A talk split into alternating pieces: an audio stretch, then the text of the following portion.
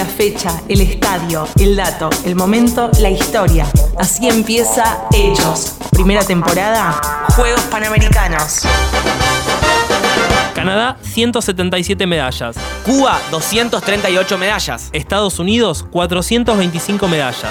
Este es el podio del medallero de los Juegos Panamericanos de Mar del Plata 1995, que será el disparador de las historias de este episodio. En la locución y producción, Julieta Herstick. Mi nombre es Mariano Colombo. Mi nombre es Iván Ullman y así comienza el cuarto episodio de esta primera temporada de Hechos. Las fechas por sí solas no dicen nada, pero si las relacionamos, seguro que hay hechos que nos llaman la atención.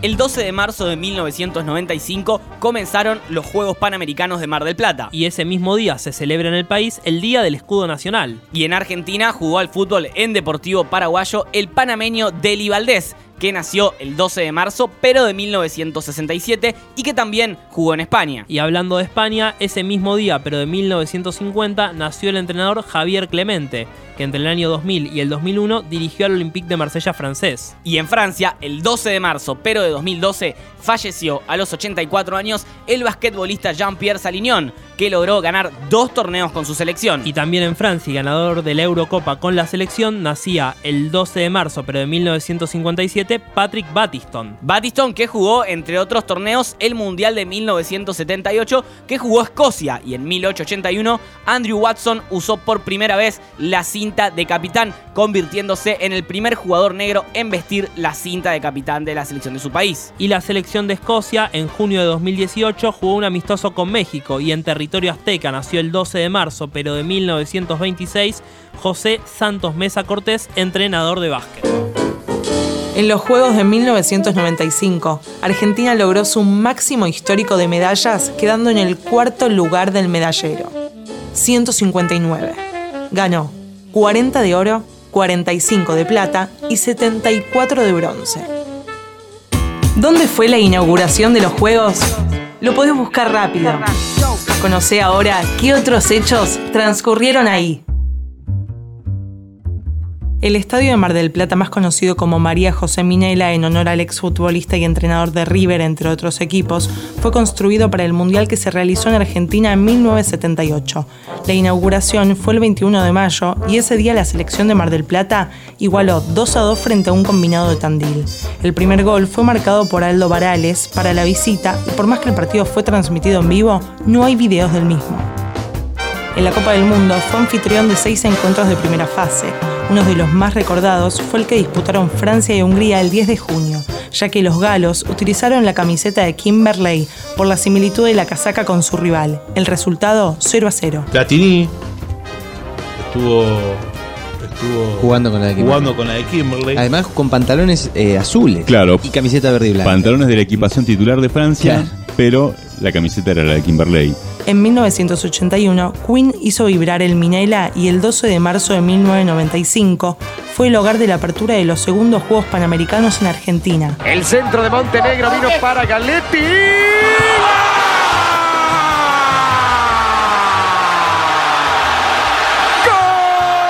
1999, los Peckerman Boys hicieron de la suya. El sudamericano sub-20 fue ganado para Argentina de punta a punta. Ganó 8 de los 9 partidos y encontró en Luciano Galetti al goleador del certamen con 9 goles. La despedida de este equipo argentino frente a su público, un público que llenó el estadio Minela de Mar del Plata, respaldando con su aliento a este equipo que cumplió una muy buena performance. Entre el 26 y 28 de marzo del 2001 sería la sede de la Copa del Mundo de Rugby 7 y Argentina terminaría en tercer lugar detrás de Nueva Zelanda y Australia. Además, ese mismo año se disputaron siete partidos del Mundial Sub-20 que se disputó en el país. Seis de primera fase y la victoria de Ghana por 1 a 0 sobre Ecuador en octavos de final. En 2006 se disputó el Sudamericano de Fútbol Femenino. El mismo sirvió como torneo clasificatorio para el Mundial de China y para los Juegos Olímpicos que también se disputaron en el gigante asiático. Argentina, que ganó el torneo, y Brasil, que terminó en segundo lugar, lograron la clasificación. El José María Minela, además de ser la casa para algunos partidos de Aldosivi y Alvarado, fue el hogar de muchos de los torneos de verano. Uno de los goles que quedarán para el recuerdo es el que Francescoli le marcó a la selección de Polonia de chilena el 8 de febrero de 1986. Estás escuchando Hechos, el podcast de historias deportivas que merecen ser contadas. En Argentina, el deporte más popular es el fútbol. Conoce qué hecho popularizó este deporte en otro país. Si estamos en República Dominicana y te digo si vamos a jugar a la pelota, ¿vos qué pensás? Y me estás diciendo ir a jugar al fútbol, no sé, unos pases en la playa, algo de eso. Sí, yo me imaginaba playita, viste, Sí, ya estar tomando unos algo, pases. algo. No, pero justamente la pelota en República Dominicana es el deporte nacional y no es el fútbol, sino que es el béisbol, como acostumbran mira. a llamarlo los dominicanos, eh, obviamente pelota.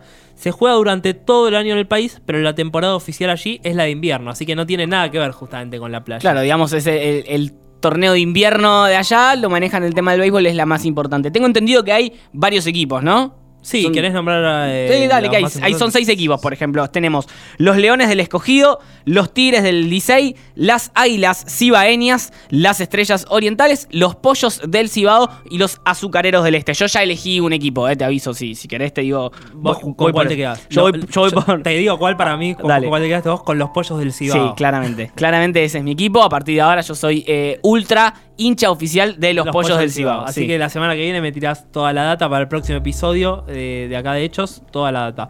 Vos sabés que en la República Dominicana bueno, se practican múltiples deportes, pero el béisbol o la pelota, como dijimos, Sí. es el más popular y hay deportistas eh, muy sobresalientes. Muchos de ellos juegan además el béisbol profesional en Estados Unidos, ¿no? Y- la liga más importante. Y claro, a ver, mundo. sí, sabemos que se centra todo ahí, es muy fuerte seguramente en la isla el, el- el deporte, pero cuando estás resaltando y jugás bien, no hay otra que darle, te vas a jugar a la Liga, Na- Liga Nacional de, de Béisbol de Estados Unidos, que es de donde vas a empezar quizás a, a figurar en todos lados. Igualmente, viste que hay competencias internacionales entre quizás el mejor equipo de la Liga Nacional de Béisbol de Estados Unidos contra algunas Sí, otras algún combinado o algo así. selección. Y suelen ganar lo- los combinados de las selecciones eh, ante, ante los tremendos atletas que tienen Estados es Unidos. que digo, muchas veces se terminan llevando a la Liga de Estados Unidos a los mejores jugadores de las distintas ligas que están aledañas, ¿no? República Dominicana estando tan cerca de Estados Unidos, hay muchos jugadores que tienen la posibilidad también de, de ir y probar suerte allí. Y uno de estos jugadores que se fue justamente a Estados Unidos a jugar es eh, Juan Marichal, que fue uno de los mejores pitchers de grandes ligas estadounidenses. A ver, fue el primer latino en llegar al salón de la fama de Copperstown.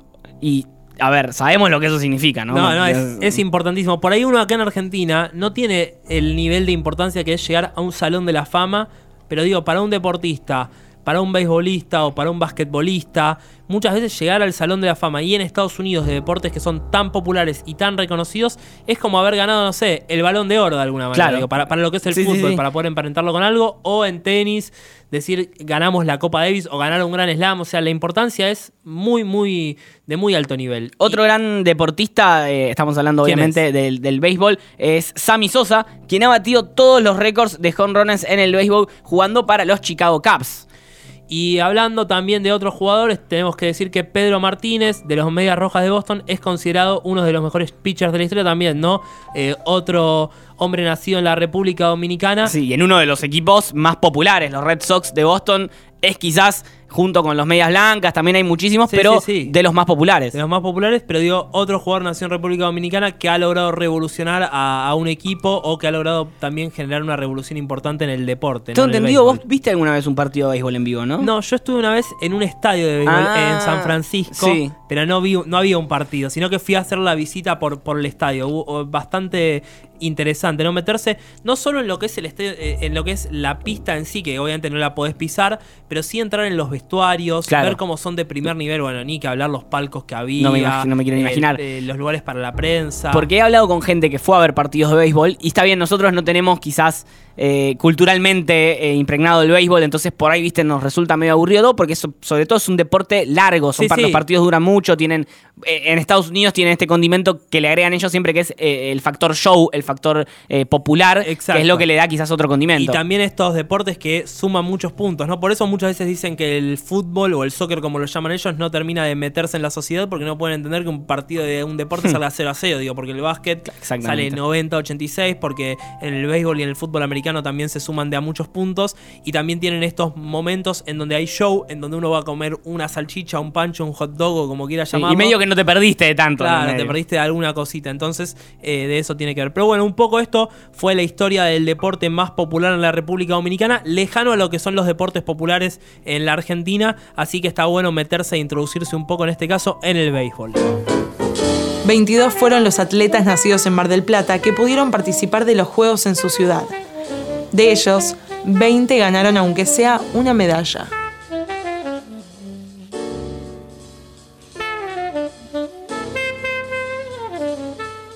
¿Qué mejor que recordar un gran hecho de los Juegos con uno de sus protagonistas? Uno de los momentos más emotivos para la historia argentina del deporte en un juego panamericano haya sido durante la apertura de los Juegos que se disputaron en nuestro país en Mar del Plata, más precisamente porque Nora Vega tuvo el honor de encender el pebetero en la ciudad que la había visto nacer. Y qué mejor que para recordar ese momento que hablar con la protagonista. Es por eso que estamos en comunicación con Nora Vega. Nora, ¿qué tal? Acá Iván de Hechos te saluda. ¿Cómo estás? ¿Qué tal? ¿Cómo te va, Iván? Muy bien. Bueno, muchas gracias por atendernos el llamado y lo que te voy a arrancar preguntando justamente es qué se siente haber prendido el pebetero en tu propia ciudad. Bueno, eh, desde ya que mm, he vivido varios campeonatos, eh, en realidad dos campeonatos panamericanos, pero eh, formé parte de, la comisión de atletas del Comité Olímpico durante muchos años y he participado en, en Panamericanos con esta función y en Juegos Olímpicos y, y bueno, eh, aquella persona que enciende el pebetero es como, eh, como el deportista más destacado del país y la verdad que fue un honor terrible eh, que me hayan designado eh, y terriblemente emocionante el momento vivido, eh, como vos decís, en mi ciudad, con mi familia, eh, viéndome y, y todo Mar del Plata quedó eh,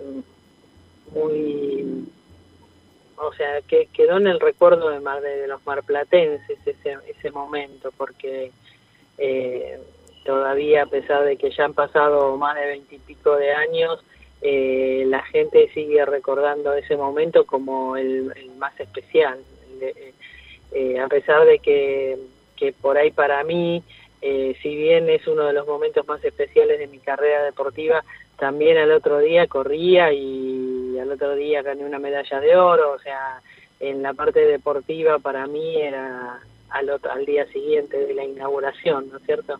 Sí, ahora pensaba meterme justamente en lo que fue también tu destacada actuación en lo deportivo. Antes déjame destacar que además lograste haber prendido el pebetero en un país en el que prácticamente se le da importancia solo a los deportes más populares, hablemos de fútbol, básquet, puede ser tenis, obviamente el hockey ha, ha revolucionado al mundo del deporte, en particular el femenino, pero vos viniendo desde el mundo del patín has logrado que un montón de gente todavía se acuerde de este momento y esto me parece que lo hace un hecho aún más destacable. Y bueno, la, la segunda pregunta tenía que ver justamente con eso de lo que vos hablabas. ¿Qué significó eh, ganar medallas ante tu gente? Y eh, fue muy muy gratificante porque vos fíjate que, que a mí los panamericanos ya me encuentra prácticamente en mis últimos años de, de competencia porque yo corrí hasta el año hasta el año 97 que se hizo el campeonato del mundo en Mar del Plata y la realidad es que yo deportivamente físicamente eh, est- estuve bien hasta el 96 ese último año eh, fue eh, competí porque, bueno, primero porque me clasifiqué, ¿no es cierto? No, nadie me regaló nada, pero de todas maneras en resultados de- del campeonato del mundo yo sabía que no iban a ser los mejores porque bueno porque ya no, no, estaba muy bien. Me agarra también los panamericanos del 95 me agarra con el cambio de patines o, otra eh, algo que fue aprender a patinar de nuevo eh, algo que no me entraba en la cabeza de decir bueno hace veintipico de años que patino soy campeona del mundo y, no saber patinar era algo muy muy insólito, muy ra- muy raro para mí. Y, los panamericanos me encuentran con los patines de línea, eh, ya con 34 años, casada, con un hijo de tres años y medio, las circunstancias eran eh, muy especiales en todo sentido, en ver a mi hijo y mi, mi familia, mis hermanos, eh, mi marido en ese momento en la tribuna, así que mm, fue fue mm, muy mo- movilizador hasta hasta hoy mismo, ¿no? De solo pensar que hay hay corredores de otros países que recuerdan el momento de mi mi, mi partida de los 300 metros contra reloj en la pista como algo que se les se- recordando ese momento se les pone la piel de gallina a ellos y imagínate lo que para mí, ¿no? Sí, se te, se te nota movilizada y se te nota eh, contagiando la, la emoción de, de parecer que estamos en, en ese momento mientras nos lo contás a nosotros ahora.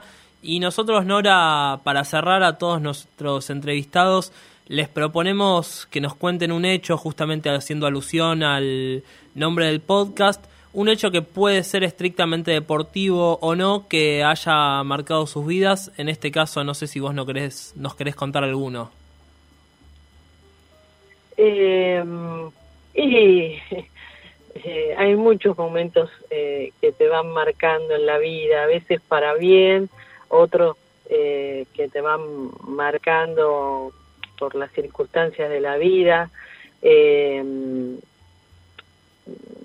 mi, yo, o sea, lo primero que se me vino a la mente fue cuando yo tenía 18 años, que, que gracias a Dios ya había salido campeona panamericana en, lo- en Puerto Rico, que bueno, ahora se- en julio, primero de julio se cumplen 40 años de aquellos, después ya cuatro medallas de oro en los panamericanos, eh, y había salido campeona del mundo y en el año 80 falleció mi papá, y yo soy, tengo tres hermanos varones, soy la más chica, la única mujer, o sea que era la nena mimada y, eso me marcó, me marcó mi vida eh, de una manera muy, muy fuerte. Y después el naci- nacimiento de mi hijo también eh, es algo totalmente movilizador y, y después de lo deportivo logré todo todo lo que lo que pude lo que se podía porque salí campeona del mundo eh, el, primer campeonato del mundo que hace 40 años ya con rueda de madera después volví a salir campeona del mundo con con rueda de poliuretano y por último en el 94 salí campeona del mundo con los rollers, con los patines de línea, así que eh, siendo la, la única deportista en el mundo que lo que salió campeona del mundo con, la, con esas tres eh, eh, distintos juegos de ruedas y patines, así que mm, eh, muchos años de, de competencia y, y obviamente te pasa la vida por, por, por, por encima y muchos momentos lindos y de los otros que, bueno, hacen que uno eh, transite por, por esta vida con mucha experiencia y, muy contenta de, de haber vivido todo, todos los pasos. Así que, bueno, eso. Bueno, Nora, desde acá te agradecemos muchísimo por haber podido hablar con vos para recordar otro gran momento para el deporte nacional durante los Juegos Panamericanos. Que sigas muy bien y muchísimas gracias. Bueno, no, gracias a ustedes eh, por haberse acordado de mí y, y bueno, eh, espero que les haya gustado. Gracias a, a todos. Chao, hasta luego, buenas tardes. Estás escuchando el episodio 4 de la primera temporada de Hechos, historias deportivas que merecen ser contadas. Cada evento deportivo es recordado por algún hecho, particular. Ahora, el dato de color de estos, juegos. Vos sabés que en los últimos años, bueno, en realidad casi todos, ¿no? Los que amamos el deporte sabemos Sí. que en los últimos años la historia del básquet argentino ha sido dorada, ¿no? Sí, el bueno, la generación dorada de básquet, sí, que está llegando a su fin, si es que no llegó. Pero hay un recambio también. Sí, hay un recambio, pero, pero digo, en los últimos años siempre se ha estado en los puestos más Sí, importantes de sí. muchos de los torneos, habiendo un recambio y así por ahí se ha mermado un poco el nivel, pero no deja de estar Argentina entre las potencias en la última década, década y media, obviamente, de, del básquet. Un Sí. poco más, ¿no? De, de una década ya. En 1951, en los primeros Juegos Panamericanos que se realizaron en Buenos Aires, también se venía de ser campeón del mundo un año antes en Claro, Argentina en básquet. 1950, lo que habíamos dicho hace un par de capítulos anterior, de, de la mano de- del empuje político que hubo en ese momento. Exactamente, pero la realidad indica que en Mar del Plata en 1995 fue la única vez que nuestro país logró la medalla de oro en básquet en un juego panamericano. Sí, está bien, el, el que le ganamos en la final eh, a Estados Unidos, ni más ni menos, 90 a 86. Escuchate, te voy a decir un par de nombres. Claro, ¿Quiénes jugaron? No? Milanesio, Escola, Espil y Volko Whisky, por ejemplo. Un par, algunos de los nombres que estaban en ese equipo eh, y que fueron algunos de los que se consagraron campeones panamericanos. Además, eh, bueno, eh, Fabricio Berto y el Colorado Volkowski serían después parte de la historia dorada más Sí. grande del básquet argentino, logrando la medalla de oro en Atenas 2004, en donde también se le ganó a Estados Unidos, no eliminándolo ni más ni menos que en semifinales, volviendo a lograr la épica de ganarle a un Dream Team. Algo que la Argentina había logrado dos años antes en el Mundial de Indianápolis, siendo la primera selección en derrotar a una selección estadounidense compuesta por todos jugadores NBA. Por primera vez en la historia, en dos años, Argentina lo hacía dos veces y se decía el chiste en ese momento que NBA era negros bailan con Argentina, eh, porque la Argentina, bueno, derrotaba. Jugaba- a- jugando bien, aparte, jugando un lindo básquet. Entonces digo, muchos de estos apellidos que en 1995 vieron por primera vez una medalla de oro, le dieron después al básquet argentino una de las alegrías más importantes de la historia, si no es bueno, más. ¿no? a ver, estás justamente quizás marcando algo y es lo importante que es la participación en un juego panamericano, el roce internacional de que es joven, eh, porque el día de mañana vos te enfrentás con estos mismos jugadores o con otro plantel de, de Estados Unidos, porque si hay algo que tienen es para tirar nombres para el techo, para armar equipos, pero vos ya tuviste un roce internacional, ya jugaste con ellos y encima le ganaste, o sea que dentro de todo vas con una confianza distinta a que si jugás por primera vez. Y estamos hablando 1995. Argentina fue subcampeón del mundo en básquet en el 2002, o sea, siete años más tarde, Sí. y logró la medalla de oro en los Juegos Olímpicos de Atenas en el 2004, nueve años más tarde, como para marcar la importancia de entender que tiene que haber eh, un trabajo a largo plazo, que no es mañana empiezo a jugar un deporte, pasado mañana gano. Digo, 1995 Argentina logró la primera medalla de oro en un juego panamericano, nueve años más tarde, con algunos de estos mismos apellidos en cancha, logró la medalla de oro en un juego olímpico. Con Argentina incluida, son cinco los países en los cuales los Juegos se disputaron en más de una oportunidad. Los otros países son Brasil, Estados Unidos, Canadá y México.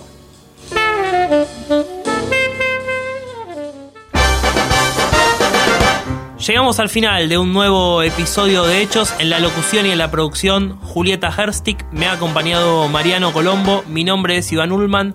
Para el próximo episodio de Hechos viajaremos a Winnipeg, Canadá y al año 1999 para seguir desandando nuevas historias deportivas. Hasta pronto.